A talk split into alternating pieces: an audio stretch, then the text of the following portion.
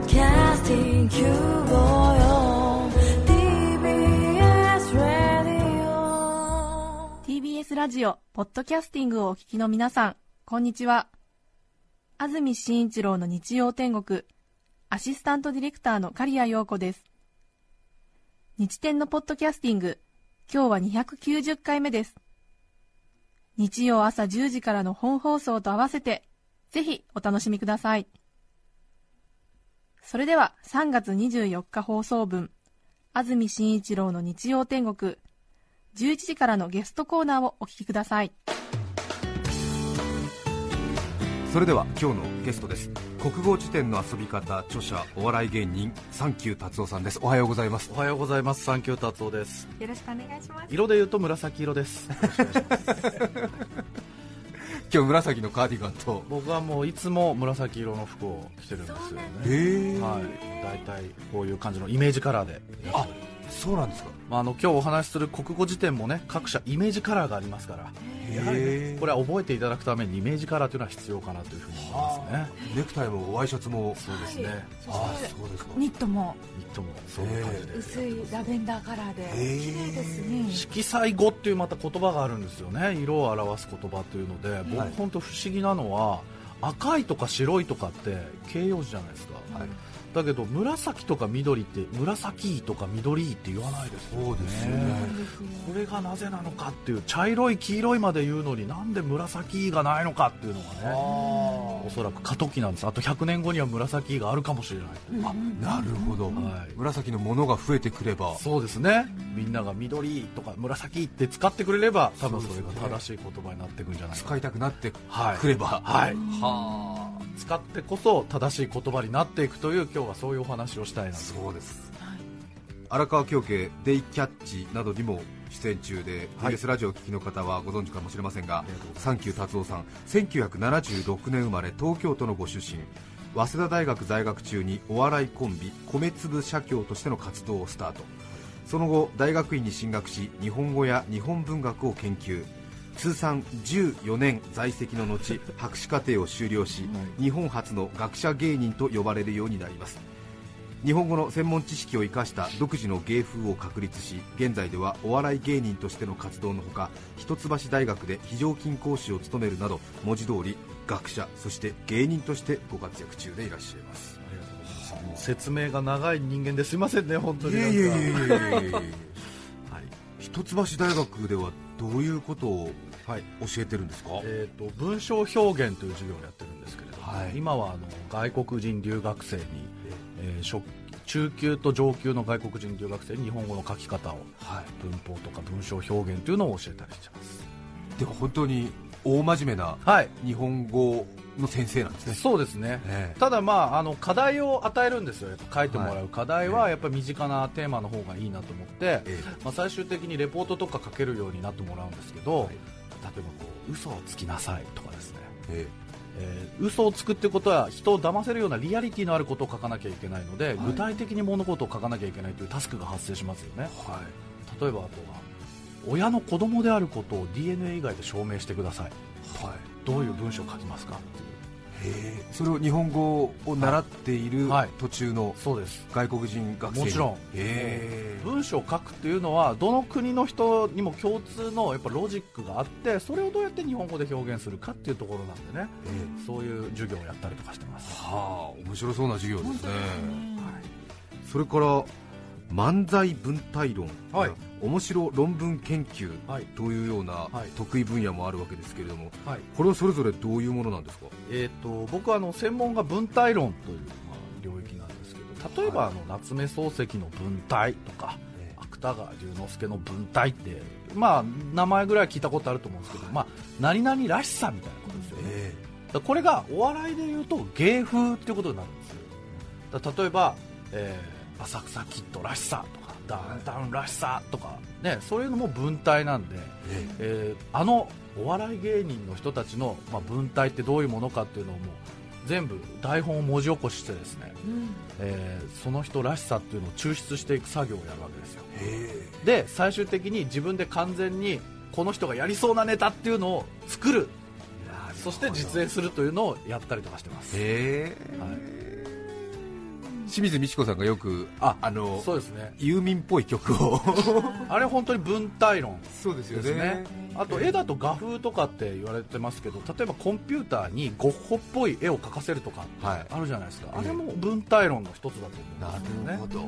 大掴みにその人の特徴をつかむという、でポイントポイントをこう、はい。何箇所か揃えてみると、はい。その人っぽくなるという。そうです。そして再現をしてみるという。へですね。え例えば水道橋博士と、はい。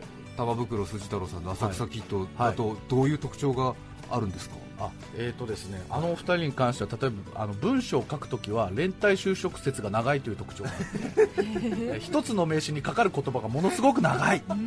その分集中を要するんだけど理解をしたときにしっかり入ってくるような文章表現になってたりとか。へ非常に文字量の多いネタもそういう感じでなんでね。あそう。は連帯就職が長い。連帯就職が長い。はあ。で一つの名詞にかかるその説明が長いってことそうですすね、えあそうえか。そういう特徴があったりしますねええ。ワンセンテンスが長いとか。はい。やっぱ文体論やってる人だとそのその人が発する言葉が計何文字ぐらいを何秒で言うのかっていうことを、まあ、データを取ったりとかするのが基本なので割と理系に近い学問なんですよ。へたくさんサンプルを集めて、で僕そういうの自分で研究してて世の中でこんな無駄な時間を使ってるのは僕だけなんじゃないかなと思って。不安になるわけですよね、で図書館行っていろんな人自分の研究以外の論文とかもちょっと目を通してみたらあ自分よりも無駄な時間使ってる人いっぱいいるなと思ってちょっと変な論文を集めるのが趣味になったね。それで面白い論文研究につながるんですか？はい、はい、それをデイキャッチでまた発表してるみたいな感じです。そうですよね、世の中いろんな研究してる人多いんですよねいっぱいいますよ、本当に。こんなのまで。だって湯たんぽがどれくらいのバリエーションあるかとか研究してる人いますね もうどうでもいいよな生きていく上でとか。カブトムシをね裏返しにしてどうやって起き上がるかっていうのだけをずっと観察してる人がいたりとか。えチンパンジー同士であくびが映るのかをずっと観察してる人がいるとか 本当どうでもいいなっていう素敵な時間をね使ってる人がいる。贅沢ですね。そうですね。えそういう論文を探してくるのが楽しいそうです。すもうそういうのを見つけた瞬間はもう図書館でガッツポーズですよ。私よりも無駄な時間使ってる人がいる。素敵。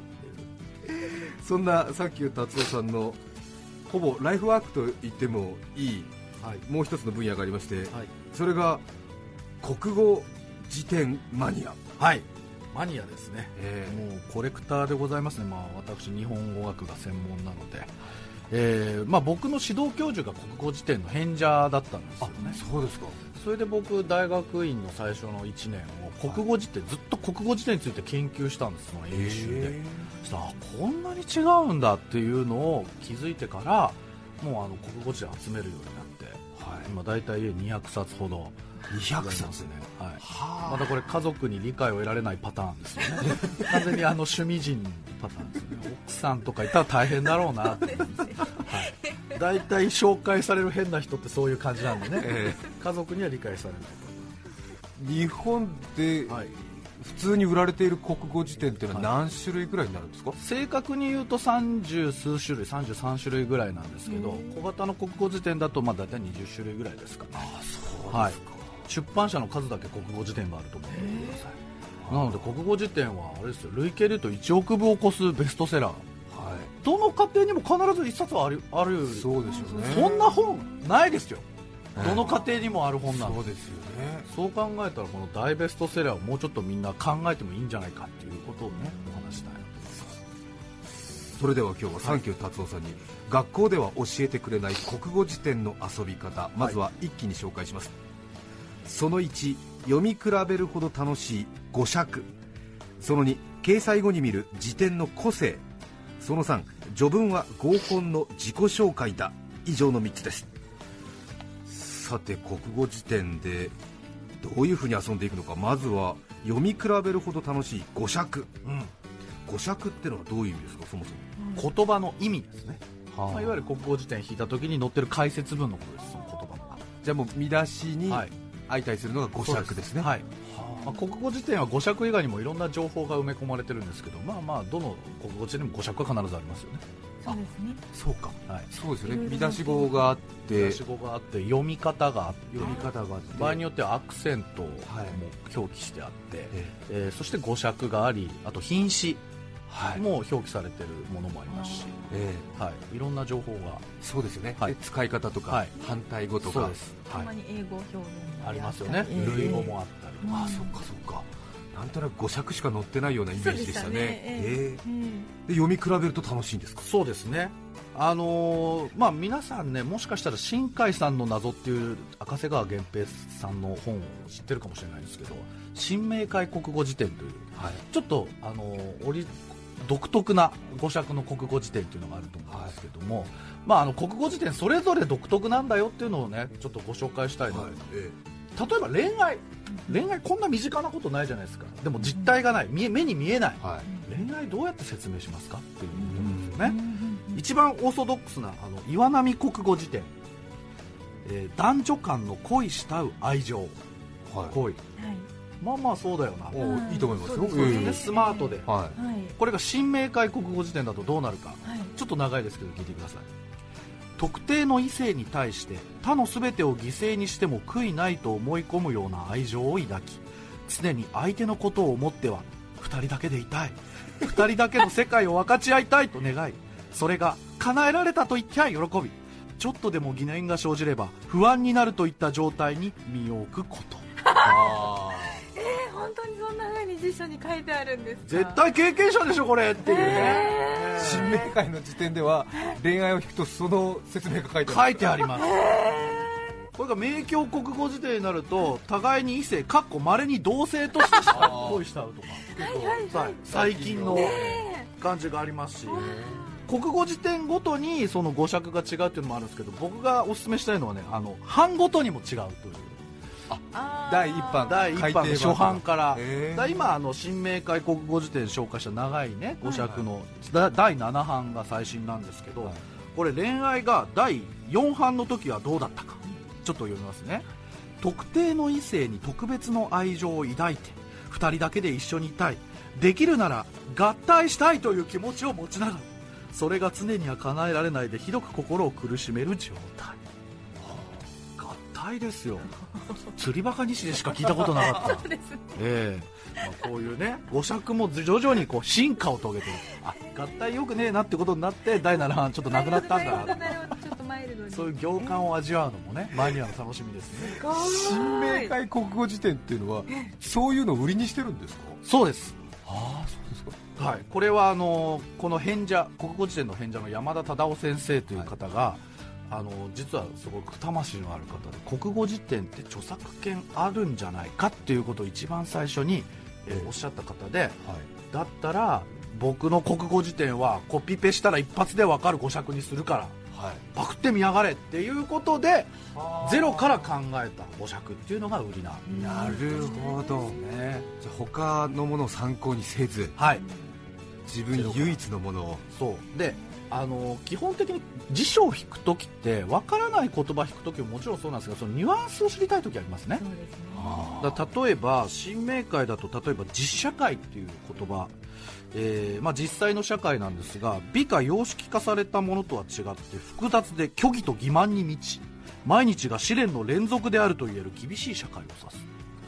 虚偽と欺瞞に満ち毎日が試練の連続もう社会出たくないとか思っちゃうような。ちょっとマイナス思考ですね。ですけど例えば小説とか、えーはい。文章に実社会という言葉が使われてるシチュエーションということを考えると、それが実社会なんだよとかね、えーちょっと否定的なニュアンスで使われる場合の方が多いと。確かに。つまりどういう文脈でこの言葉が使われているのかということを非常に考えた国語辞典が新明解国語辞典なるほど。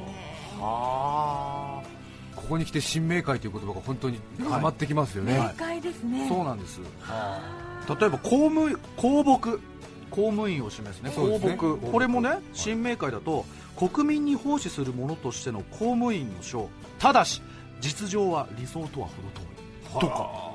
ちょっと批判的な。ええねかなり主観も入っているような。時間入ってますね。ですけどやっぱ公木っていう言葉が使われる用例を集めるとやっぱマイナスのニュアンスが多いですよね。お前は公木かとか、ね。えーそういう場合にこの意味の公木って単なる公務員以上の意味があるなっていうことを救い取ってるのが新明会なるほどね。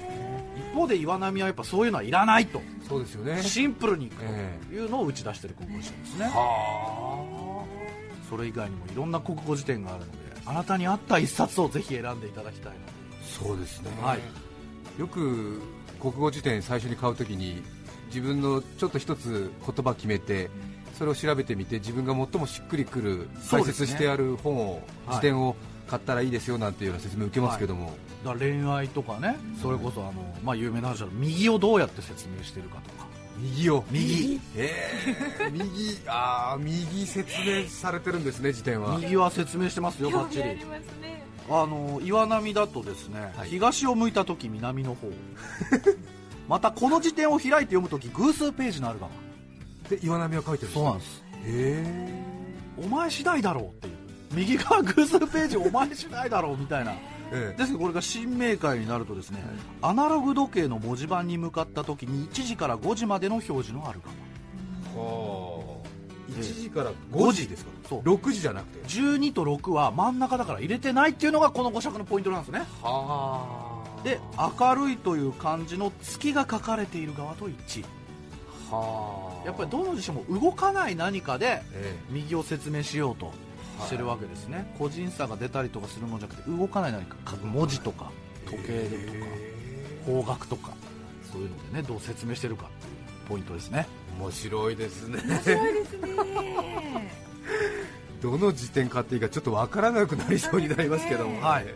さあそして2つ目ですけれども今度は掲載後に見る辞典の個性、そうなんですね、はいつまり、えっと、どの国語辞典も同じ言葉が載っているとは限らないんですね。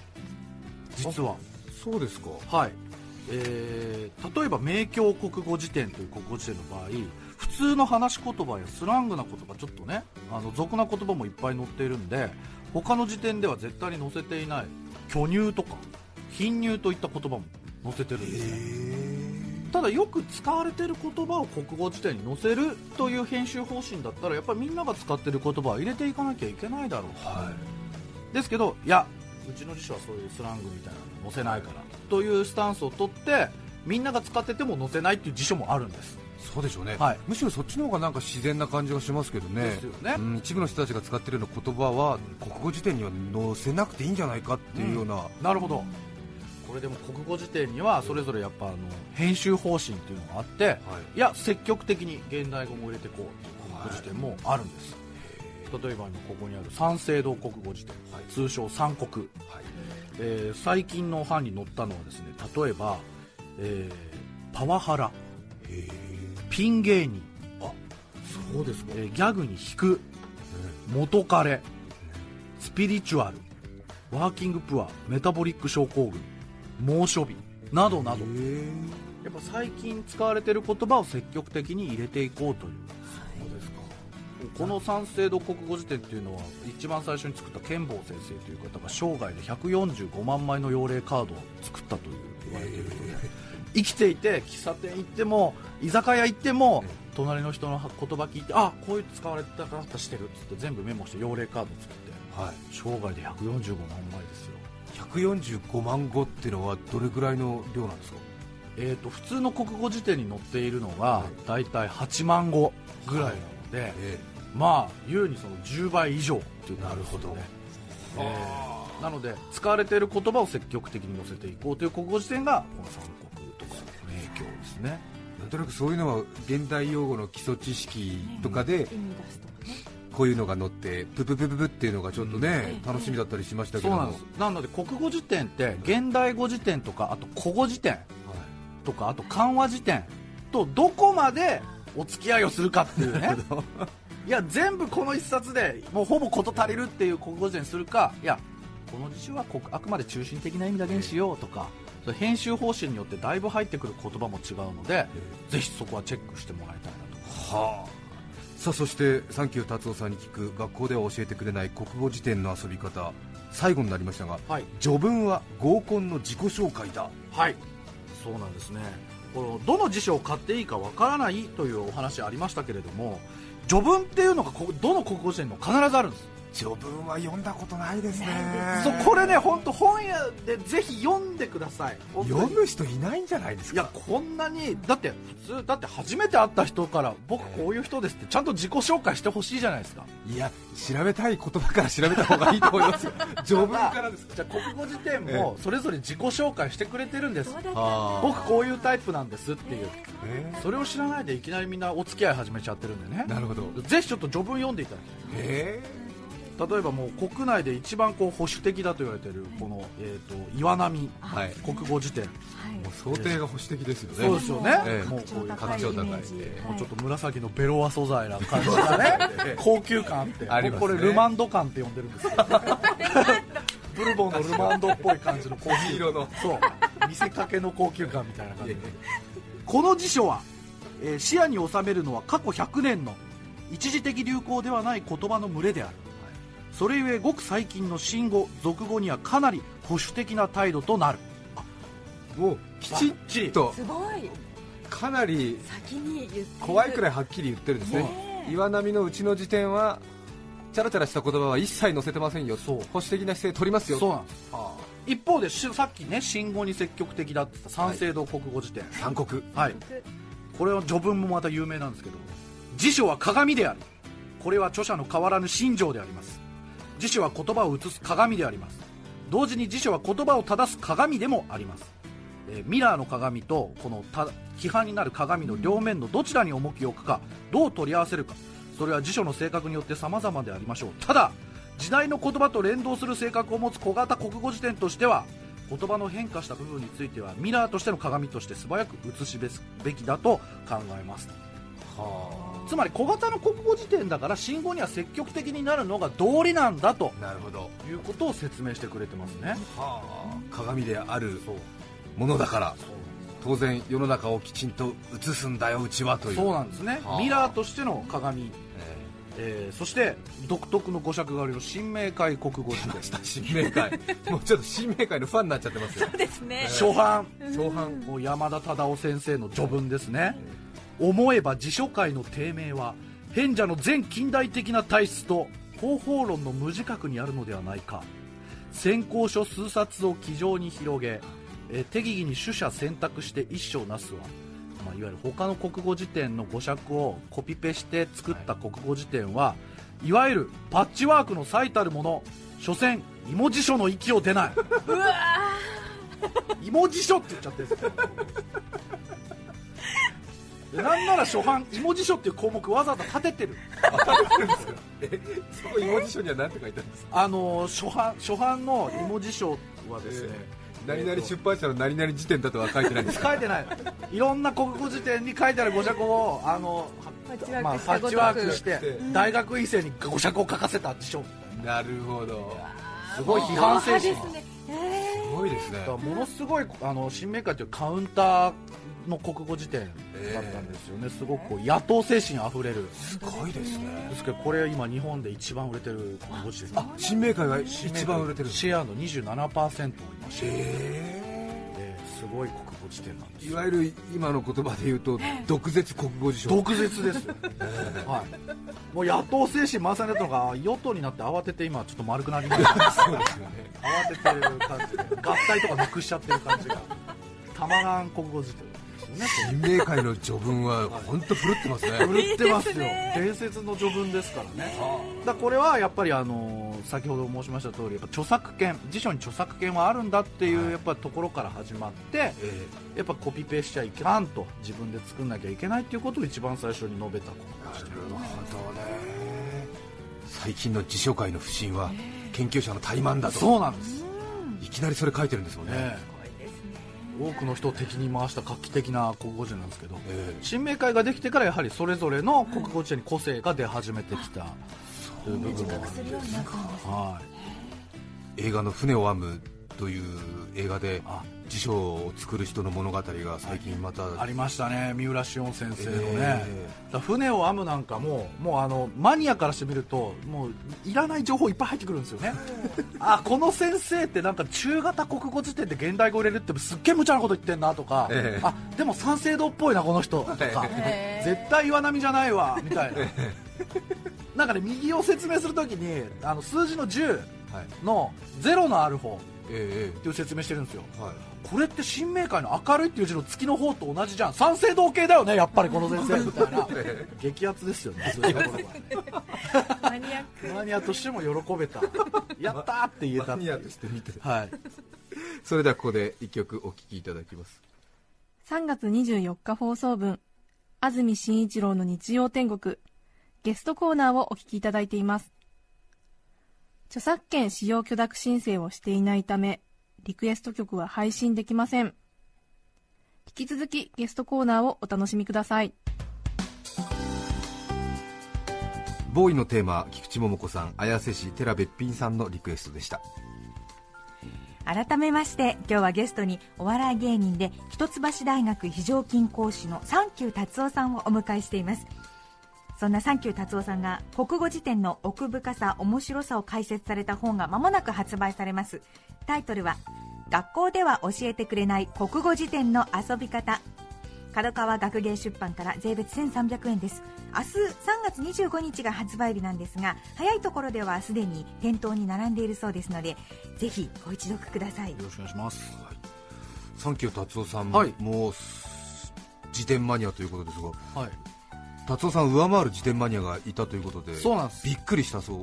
実はこえ。えの本を出すときに構成をしてくださった方がいたんですけど、ええこの方こそもう辞書界で有名な5000冊のこ辞典を持っているという、すごいですね。ええ。マンションの大家さんによって2部屋借りてもう自分で書庫にしちゃっているというすごい人が。研究者なんですか？いやもう在野の構成の人です僕はあえて在野という言葉を使いますが、はいはいもうそうですね。え。でもうあのなんか日国友の会って言って、まあ、すごいおお大きい国語辞典のええ。友の会に入ってて自分で語釈を投稿したりとかする人なんです。あこの説明はこれがいいです。とかお宅の国語国語辞典こういうとこちょっとミスがありましたとか、はい。そういうのも、ええ。あの在野でやってる人在野ですごい人なんでその方今度あの読書で招いてねえそのサイン会とかもやるんでよかったら来ていただけれえすごい。ですはい在野で。ば、在野で。趣味で構成をして趣味でこう。すごい国語辞典マニアね本当にすごい人たちまだまだいますんでね、いやーでも少しお話聞くだけで深いですねやっぱり。まあ、正しい国語辞典っていうのはないんでせめて皆さん大人であれば2冊以上は国語辞典持って読み比べていただければなっていうのが僕の言いたいことそうですね。あ、サンキュー達夫さんは、はい。この春から TBS ラジオで新番組が始まりますので、はい。そちらもご案内いたします。番組名は東京ポッド許可局。毎週土曜日の朝4時からの放送です。はい。こちらもどうぞお楽しみになさってください。します。今日のゲストは国語辞典の遊び方著者サンキュー達夫さんでした。ありがとうございました。ありがとうございました。3月24日放送分安住紳一郎の日曜天国。ゲストコーナーをお聞きいただきましたそれでは今日はこの辺で失礼します。安住紳一郎のポッドキャスト天国。桜満開春爛漫注意散漫俺肥満。お聞きの放送は TBS ラジオ954さて来週3月31日の安住紳一郎の日曜天国。メッセージテーマは「私がついた嘘ゲストはお土産文化研究家鈴木雄一郎さんです。それでは来週も日曜朝10時 TBS ラジオ954でお会いしましょう。さようなら。安住紳一郎のポッドキャスト天国。これはあくまで試供品皆まで語れぬポッドキャスト。ぜひ本放送を聞きなされ。TBS ラジオ954